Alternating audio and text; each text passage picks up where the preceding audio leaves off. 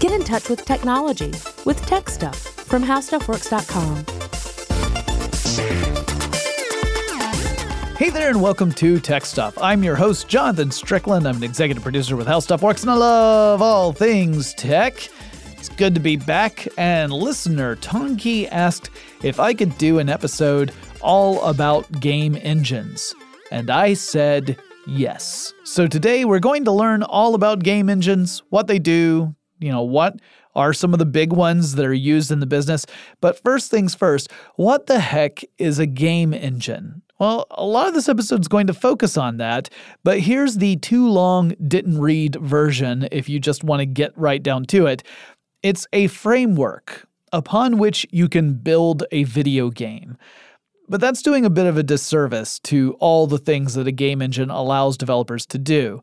And it's a complicated question to answer because there are a lot of different game engines out there. They go about doing what they do in different ways and to different extents. But I'm going to do my best to t- kind of take a, a, a high level view of this that is as applicable across the board as is possible. So, when you think about a video game, everything that happens in that game is ultimately, when you really boil it down, a math problem. Computers will take in input, they perform operations on that input according to some sort of program, essentially a set of di- directions or instructions, and then they produce output. So, everything that happens within the context of a computer or video game is ultimately an expression of math as defined by code. Now, for more than a decade, every game that came out was essentially an example of developers building this whole thing out from scratch. They might take some source code and make some changes in it to create a sequel to a popular game, but most games included new, unique code that was written in a new way to define the virtual world and how stuff happens within it, as well as how the program would execute the functions that made the game playable. It would just be written from scratch over and over. But then came a little game called Doom in 1993 from id Software. And id Software re- released a, a press kit that said Doom would introduce a new paradigm in gaming with the quote unquote Doom engine. John Carmack of id had come up with a new way to define and develop games, and it effectively split games into two general buckets of stuff. One big bucket of stuff was all about content. The other big bucket was the core functionality of the game itself. So let's start with the content bucket. It's the easier one to understand. That's where all the assets for the game would exist. Assets could include stuff like graphics, like all the different graphic models, what characters look like, what settings look like. It could also include AI behaviors or physics. In fact, it, it consists of just about all the elements the player would experience while playing the game. So, you, as the player, the stuff that you would experience, that you would see, that you would hear, ultimately, those are all assets. So, what the heck do I mean by core functionality in game engines? What's left for a game engine to do if all the content is in this other bucket? Well, the core functionality contains all the rules to make the stuff in the assets and the content bucket actually work within the context of the game. The game engine is a foundation. You could think of it as a scaffold or a frame. It has its own set of rules that the content has to adhere to in order to work within the context of a game. It is, in effect, a software development kit, or SDK, that allows the game developers to create the assets without having to code everything in advanced programming languages, for the most part. So, Michael Inger over at Giant Bomb created a pretty simple overview of a software and hardware stack to kind of show where a game engine fits in in the grand scheme of things. So these are different layers of operations. Uh, they're not, it's not really physical layers, but it's a way to conceptualize this. So at the very top layer, the layer that would face the video game player, the part that that is outwardly facing to the world, you have the actual game. That's at the very top of this stack. Uh, for the purposes of this, we're going to make up a fictional game. I'm going to call it Tech Stuff Adventure for a Princely Sum. Under that layer, you then have the game engine. So the game sits on top of the game engine. The game engine supports the game.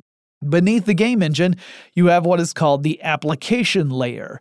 This is sort of a communication channel. It allows the game engine to interoperate with a computer's operating system. That's the next layer down. So we're familiar with operating systems, things like Windows, uh, Mac OS. Those are the user interfaces to interact with a computer more directly. Below the operating system level is BIOS. That's basic input output layer. This is sort of the firmware that allows the actual communication between the software and the hardware. Uh, beneath BIOS is the actual hardware, the actual circuitry that the computer runs on. Beneath that is the electricity that is powering everything, that is the different differentials in voltage that uh, indicate whether it's a zero or a one, essentially. And as Inger points out, game engines will sometimes communicate straight through to the BIOS layer. They skip the application and operating system layer and will interact directly with the BIOS layer. And this helps maximize the efficiency of hardware usage. It means the game can take up more of the computer's assets and create a more uh, immersive experience. Now, around the time that Doom launched, computer games were becoming pretty sophisticated. They were pushing hardware to the limits. And building a game from scratch was becoming a more daunting prospect. You know, way back in the day, a single person could create a AAA title game out of a garage using a simple computer. But by the time Doom was coming around, these games were becoming so sophisticated, so complicated, that it required a team of developers working together to get it done in any reasonable amount of time. And developing a single game was taking longer and a lot more people than games from just a few years earlier. So, game engines help reduce the amount of time and effort spent developing a game for as long as the game engine remains relevant. Game engines can age into, you know, obsolescence. You can get a game engine that no longer can take advantage of hardware to a point that makes it meaningful. But a lot of game engines are uh, upgradable. So, We'll get into that a little bit more later. Now, to make matters more complicated, around the same time when Doom was coming out, we started to see an incredible growth in expansion cards for computers, both for graphics cards and audio cards. If you listen to my NVIDIA episodes, you'll likely remember this was a time of competing standards in hardware and application programmer interfaces, and developing a game for the PC started to get tough because these standards in hardware were changing so rapidly. You wanted your game to be as pretty and as as advanced as it possibly could be. You wanted to be at that leading edge, but the development cycle for a game might not match up with the advancement of hardware. You know, you might be working on a game on one standard of hardware, and while you're working on the game, the hardware is, you know, upgraded and you're still working on the older version. So it was really challenging. The uh, big difference here for PCs versus consoles is that you didn't have to worry about this with consoles. Consoles are different. A console's hardware remains consistent typically. You might get a new version of that console that has beefier specs, but consoles tend to be locked down. You don't expand them with new hardware. So there's not really any worry about that. You can develop a game for that specific hardware specification and be reasonably sure that's going to apply across the entire spectrum. So you don't have to worry about this fast development cycle of expansion cards. Now, there are many different types of game engines, and thus there are different approaches to building out a framework. It's kind of like programming languages. A programming language's purpose is to give a person, you know, the programmer, the ability to create a set of instructions for a computer to follow. But computers understand machine code, And that tends to be very hard for humans to work with. It's not intuitive, it's easy to lose your place. Humans do much better with more abstract languages that can be converted into machine code for computers to follow those instructions. So the language the humans use and the language the computers use are different. They require an interpreter between them. Game engines are kind of like the same thing, except they go one step further out from programming languages to create a platform upon which game developers can build out their games. Harold Serrano wrote a great overview of game engines and breaks them down into three smaller entities. Uh, at the top is what he calls a math engine that handles all the operations that the rest of the game relies upon and that sends those instructions to the computer. It's the heart of the game engine. It contains the rules for all those operations, whether they be vector operations such as addition and subtraction, or matrix operations like uh, transforms or transpositions. Then, Serrano writes, you have the two engines that this math engine feeds into, and those would be the rendering engine and the physics engine. And we'll start by talking about the renderer or rendering engine. And for a lot of this, I'm relying upon the incredible and exhaustive series of articles on Extreme Tech about the anatomy of a game engine. It's an 11 part series. They were written by a game designer named Jake Simpson.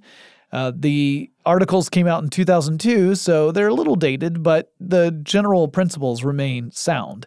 So, if at the end of this episode you still want to learn a lot more about game engines, and I mean a lot more, go check out that series of articles over at Extreme Tech because Jake Simpson wrote about 26,000 words on the subject. It's an incredible account. Anyway, the renderer's job is to produce the visualizations of data so that there's something for the player to look at. It is creating the visuals on the screen according to the current state of the game, and it does this rapidly, multiple times a second, and in reaction to the inputs it receives. So, in a first person shooter, that can include changing the angle of view as a player turns the character to the left or to the right, as well as the way that graphics are changing as enemies are moving closer or further away or they're moving behind cover. All of these things affect what the renderer has to create for us to see.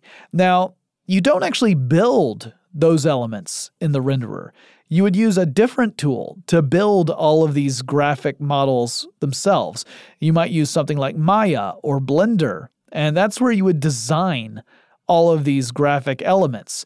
The game engine's renderer is in charge of taking those assets and displaying them in the appropriate way on the screen so that they are in the right location, at the right size, at the right orientation, with the right lighting effects, the right texture effects.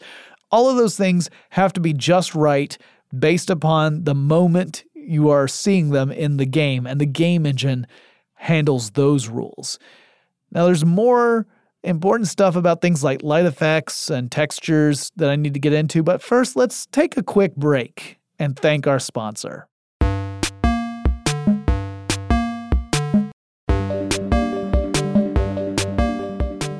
Now, the rendering engine creates a really big demand on computer processors in general. Back in the day, we're talking it could represent 50% or more of all the CPU's processing time on a game. And with the invention of graphics processing units, or GPUs as we've called them, building a renderer requires an extensive understanding of hardware and three dimensional math.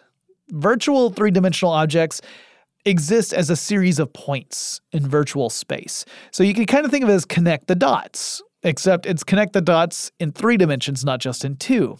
And the dots are points called vertices. Programmers create models that define the relationship between vertices so that the computer knows how far apart any two given vertices are from each other. So, for example, let's say you're building a pyramid, just a static pyramid in virtual space. A pyramid has four sides, and the computer would have to understand how far apart the different points of the pyramid are from each other, from the tippy top of the pyramid to the four points along the base of the pyramid. They would all have a certain distance from one another that would remain the same no matter what orientation you put that pyramid in, because the uh, pyramid is a static object, it's not flippy floppy. So, uh, the game engine understands that that virtual object has four faces, uh, three that face outward and one that would face downward. And complex shapes in video games are made up of things like this, like surfaces like this, except they're made up of thousands or hundreds of thousands of polygons. Now you can imagine that the game sends instructions to the renderer to display the appropriate graphics at the appropriate angles with the appropriate orientations with regard to each other. The game doesn't have to understand how the renderer does this. It's just saying something like, I need you to show this tree over here, a mountain over there, and I don't know, a rabid were rabbit over in this direction. And the renderer follows the set of rules to display those things so that they appear correctly within the context of the player's point of view, so that the rabbit doesn't appear to be larger than the mountain, for example. Now, one thing a rendering engine can do to manage this massive amount of data that it has to handle is a process that's called culling. Culling involves eliminating the need to calculate the math that represents stuff you cannot see from your perspective. So, here's some examples. If there are objects that are very, very far away from you, so they are beyond where your vision could detect them, that's not going to be represented. So that math can be dropped. There's no need to worry about it because you can't see it anyway. A lot of games will introduce fog for this purpose. And you'll have fog that cuts off your vision at a certain distance. And that way, the rendering engine doesn't have to draw progressively smaller and smaller landmarks off into the distance. Then there's also uh, things like Occlusion. This is when you have one object blocking some or all of another object. So, for example, let's say you're playing a fantasy game. You're playing an Elder Scrolls game, let's say, and you're looking at a forest uh, in a mountain range and you see a frost troll, and the frost troll's lurking behind a rock, so you can only see part of the frost troll. Well, some of that frost troll obviously is obscured by the scenery. So rather than calculate all the information that represents that frost troll in its entirety, the culling process would remove any of the bits that would be out of your view due to the rock. It would say, well, we don't need to calculate this stuff because the player can't see it. So we're just going to leave that out. We'll just include the stuff that the player can see based upon their angle of view.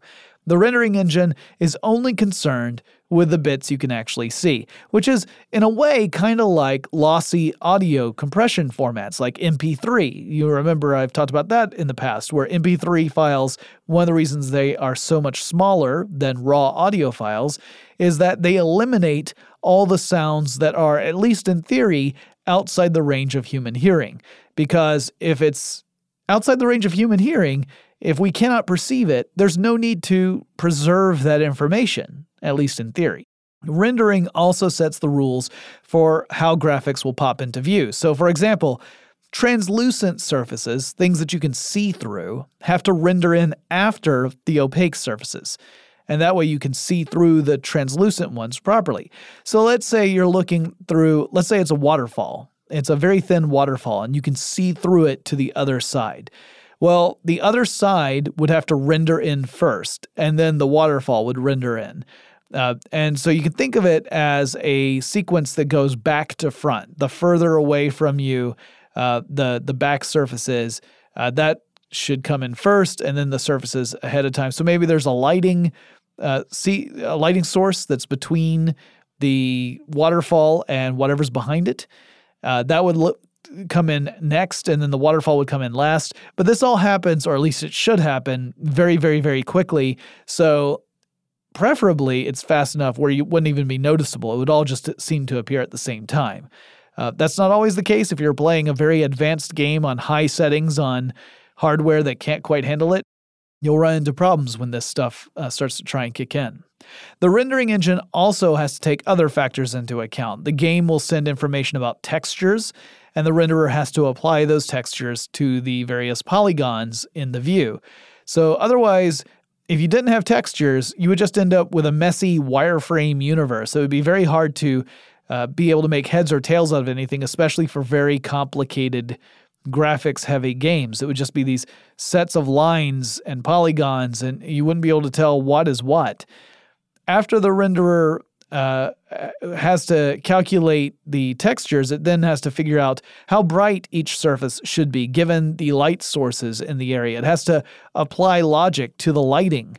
So if you have a torch on a wall and you have an object that would be partly illuminated by this torch, some parts of the surface of that object should be brighter than others, and the game engine is responsible for applying this logic in a way that makes sense based upon where the light sources are in your area. So, if you're in a dark corridor aboard a defunct space station, the sparse light sources will highlight some surfaces, they'll leave others in shadow, and the renderer has to take into account all of this when drawing out the scene. It also has to do some collision detection as well, although that'll come into play also with physics and AI. But collision detection is when you have two virtual elements that would come into contact with one another within the virtual environment. Uh, so in the real world, if you had real things, they would hit each other. Well, these are virtual objects. They don't they don't have any actual mass. But with good collision detection, virtual elements will appear to move naturally with regard to each other. And they'll appear to have this contact and the reaction to that contact. And they won't just pass through. Otherwise, it would be like you're phasing through solid objects. And that kind of breaks the immersion of a video game if that was not intended. Uh, if you want to learn way more about lighting, I recommend reading the Anatomy of a Game Engine articles I mentioned already by uh, Jake Simpson, because he goes into a lot more detail over the various approaches to lighting. I, I'm grouping them all in a general category, but there are several different methods to going about lighting scenes in, in games, and Simpson goes through them in, in much more detail than I will here. I don't want to do a, a 15 episode series about game engines. It is fascinating, but it goes further in the weeds than I think we need to for this episode. We'll just allow that the rendering engine has to take all these different factors into account to display the assets of the game properly for the player. Now, one really interesting thing about rendering engines is that if you design it properly, you can make it really modular within the larger game engine itself. Remember, the rendering engine is just one component of the game engine. Now, that means you could overhaul the rendering engine for future games. You get more advanced ways of creating uh, the, the graphics. Maybe there are new effects that you can apply. Well, you can actually create a new rendering engine and disconnect the old one from your game engine plug the new one in, and it should work with all the other components seamlessly if you actually built your game engine in that way. You have to actually have built it this way, but it's possible. You can make this where the rendering engine is, is sort of a plug and play approach. It's a little more complicated than that, but that's the concept. It's way easier said than done, but it's one of the ways legacy game engines have stuck around for so long. It's not that people perfected the game engine a decade ago, it's that the game engine's elements can evolve over time and plug back into the overall engine itself to give it more usefulness.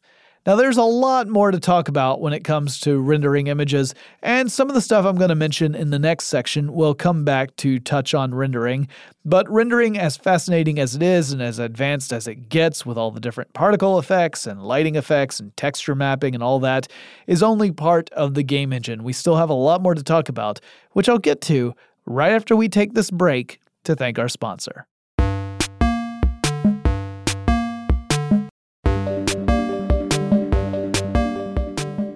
The game engine can also play a really important role in sending audio information to computer hardware. Now again, the audio itself, that's those are assets, but the game engine determines how the audio plays out within the context of the game.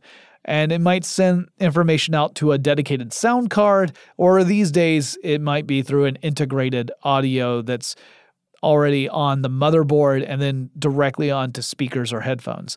Uh, back when I got fed up with PC gaming in the 90s, that was because there were these different graphics and sound cards that were all battling for supremacy. And getting one set of sound cards or graphics cards could mean missing out on some games that don't support those formats or getting a less enjoyable experience because you have to emulate something else. And I'll have to do a whole episode on the history of sound cards at some point because it's also really interesting history. But the important thing to remember now is that since 1997 or so, Intel, what they came out with the AC97 audio codec back in 1997. That made it possible for hardware manufacturers to include an integrated chip on the motherboard that could emulate a Sound Blaster 16 audio card. And since then, we've seen advances in integrated audio, which has reduced the necessity to have an additional sound card installed on your computer. Uh, back in the day, if you wanted to have really good sound, you had to buy a sound card because the IBM and IBM compatible computers only had a speaker that could create just simple tones, one tone at a time, and there was no variation in volume. So if you wanted any more complexity or sophistication, you had to get a standalone sound card. That's not the case today. Now we have these integrated audio features. Some gamers argue that you still want to have a standalone sound card to really get the fidelity necessary for a really good gaming experience. Also, they tend to be better if you want to use voice while you're playing. Um, and you want your voice to sound good, sometimes that means getting your own independent sound card with your computer. But more and more gamers these days seem to rely more heavily on just the uh, integrated audio that's on motherboards. The reason I bring this up at all is because if you read the articles by Jake Simpson, they go into some detail about sending audio to computer hardware that's a little bit dated, because again, those articles came out in 2002. But game engines still have to be able to set rules for all of those sound elements today. So, for example, let's say you're playing a stealth based game, and audio is really important to this kind of gameplay. You're playing a character that's trying to stay out of view.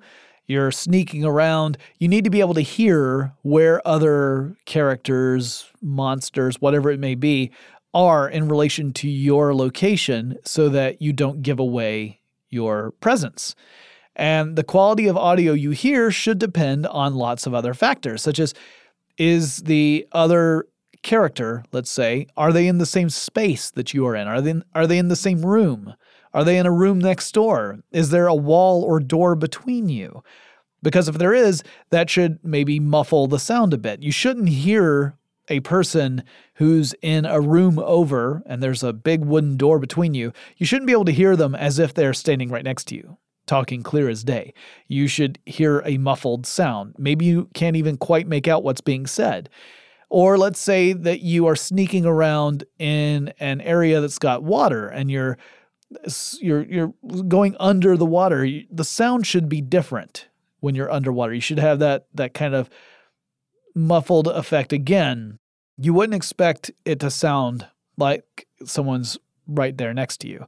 Uh, you might want to have effects like echo involved or reverb, something like that. The game engine can apply those effects to the same audio assets based upon the actual uh, context of the game at that moment. So if you're playing one way, let's say you're playing the exact same level, but you're playing it in two very different ways. And in one way, you're sneaking underground, underneath uh, a surface where people are walking around. You would hear things differently than if you played it the second way and you're sneaking through that room, where you're actually going into the room where other people are you would be able to hear things much more differently. And the game engine should be able to interpret that information and present it properly because it's applying the rules based upon its understanding of where the player is in relation to the other assets in the game. Some game engines allow developers to import a map into the game engine itself, and then the engine will overlay what is essentially a sound map on top of the physical map of the game level. The sound map indicates which effects should apply to sounds in various spots depending upon player location, and that can include areas where the nature of sound will change as the player character moves through an environment. So you get dynamics. In other words, you might be jumping off the side of a cliff and you hear someone yelling after you, and their voice might change as you're falling away and change even more. Let's say you plunge into a lake and it changes even more when you go underwater. That stuff is possible because of the logic that game engines use to uh, manipulate these assets.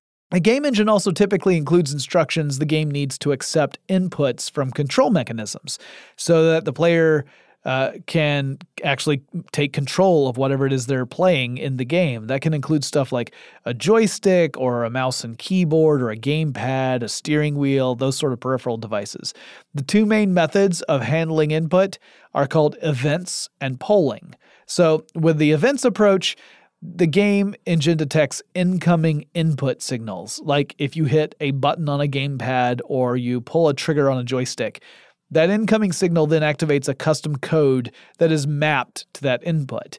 So the custom code might say every time the player pulls the trigger on a joystick, it's mapped with a command for fire the main weapon. Polling is used to monitor position values, like the position of a joystick, whether it's in neutral position, where it's centered, or it is being pushed forward or pulled back or moved from one side to the other, or the same thing for the position of a thumbstick or for the uh, relative XY position of a mouse.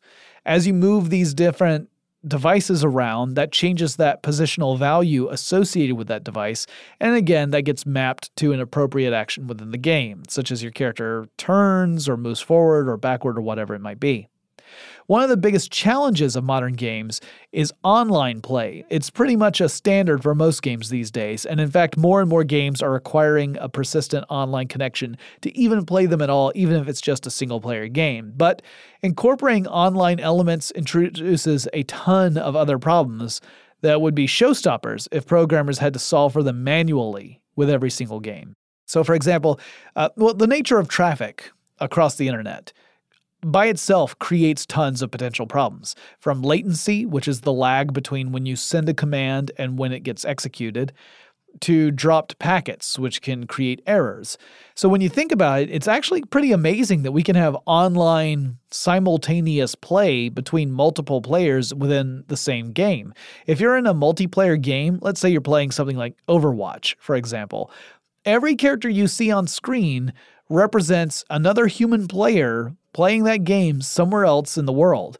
But your instance of the video game, the game you see on your system, has to create the image and make sure it reflects the proper position and orientation of every other player's character. So if I'm facing down Reaper in Overwatch and Reaper's back is to me, Reaper should not be able to shoot me. I, should be confident that the player controlling Reaper can't see me because the character is turned away from me. But this requires my instance of the game to render Reaper accurately, even with those challenges I mentioned earlier. For that reason, game engines tend to have components that handle the online communication aspects of a game so that game developers can focus on creating the assets that make the game special in the first place, but not worry about handling all that internet communications nonsense.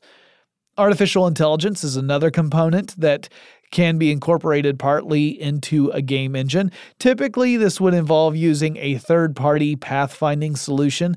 Uh, I'd go into more detail on this one, but I'm running long and also it starts to get over my head pretty darn quickly if I'm being honest.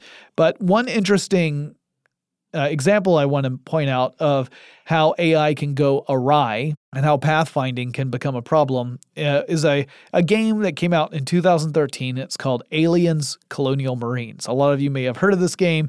When it came out, critics and gamers alike complained that the game was buggy and that the enemies would behave in really weird ways. They get stuck in levels, they would all just not behave in a very strategic manner. They would just kind of rush at the player.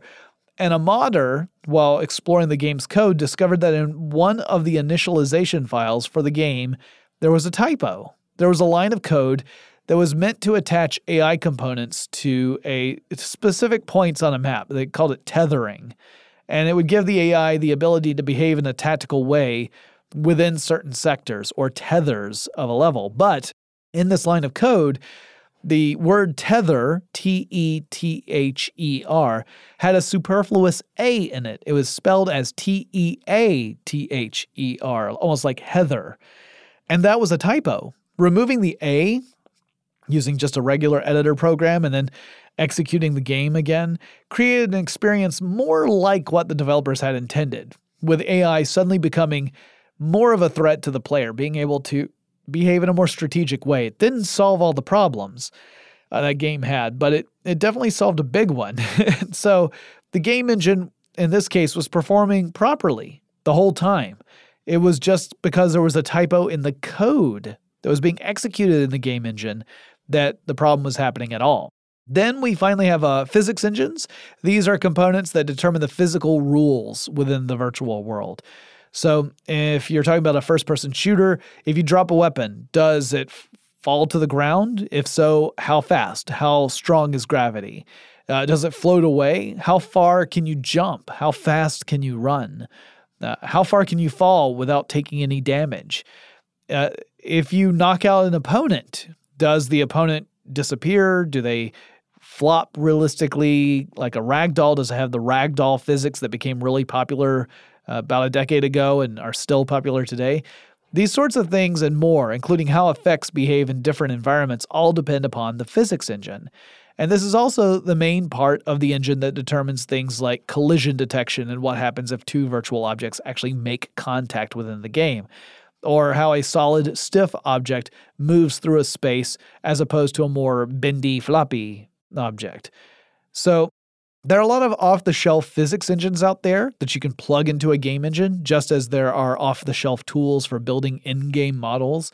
Uh, the physics engines have names like Havok, which started out as a physics engine component from an Irish company. Now it's owned by Microsoft. Uh, there's other ones. There's like Newton Game Dynamics. That's an open source physics engine, but there, there are several out there on the market. Physics engines use lots of different techniques to create or simulate real world physics in a virtual world. And just like game engines, there's not just a single way to achieve this goal. There are lots of different approaches, but they all try to do the same thing. They just try to do it in different ways. And there's so much more I could go into, like the graphic user interface design for the game or the scripting process for developers where outcomes will uh, occur when certain triggers are hit, but you get the idea, I think. The game engine is the facilitator that ultimately translates the content that developers have created into meaningful information for a computer system so that the right stuff happens at the right time, at least ideally. Sometimes just bad code makes bad things happen. And there are a lot of different game engines out there in the wild. Here are a few notable ones. Uh, I opened the show talking about Doom. While the id Tech game engine is still being used largely by independent game developers, but others as well. The Unreal Engine is one of the most famous game engines out there. It was created by Epic Games. It's named after the Unreal Tournament series of shooter games, but it's been used for tons of other games too, including stuff like Gears of War and Mass Effect. Uh, Unity 3D is another big game engine. That one's from Unity Technologies. It's used by a lot of independent and mobile games. The Cry engine was developed by Crytek for games like Far Cry. Uh, EA Dice uses a game engine called Frostbite as the foundation for games like Battlefield. Other developers have their own proprietary game engines. For example, Rockstar, which makes the Grand Theft Auto and Red Dead Redemption series, uses the Rockstar Advanced Game Engine, or RAGE, to power its games. Uh, Insomniac Games created a special game engine for their title Sunset Overdrive, and then used a modified version of that game engine for the recent Spider Man game for the PS4. Now, ultimately, these game engines create an environment so that developers can focus on those elements that define a game without having to fuss over the minute mathematical details. The game engine handles all of that.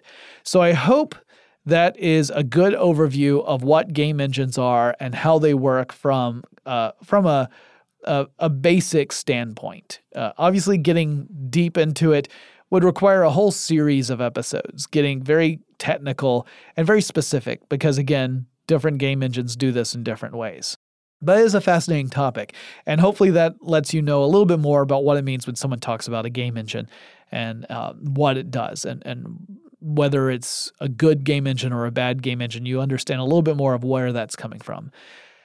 If you guys have any suggestions for future episodes of tech stuff, maybe it's a technology, a company, person in tech, maybe there's someone I should interview or have on as a guest, let me know. Send me your suggestions. The email address for the show is techstuff at howstuffworks.com or drop me a line on Facebook or Twitter. The handle of both of those for the show is techstuffhsw. Don't forget, you can go over to teepublic.com slash techstuff. That's T-E-E-public.com slash techstuff. That's where we have all of our merch. You guys really like the Code Like a Girl t shirts, and so do I. I love that one. Uh, but we have tons of other stuff on there, including our Tech Stuff CAPTCHA shirt, Prove That You're Not a Robot, and more. So go check those out and follow us on Instagram. And uh, yeah, that's it. I'm done. And I'll talk to you again really soon.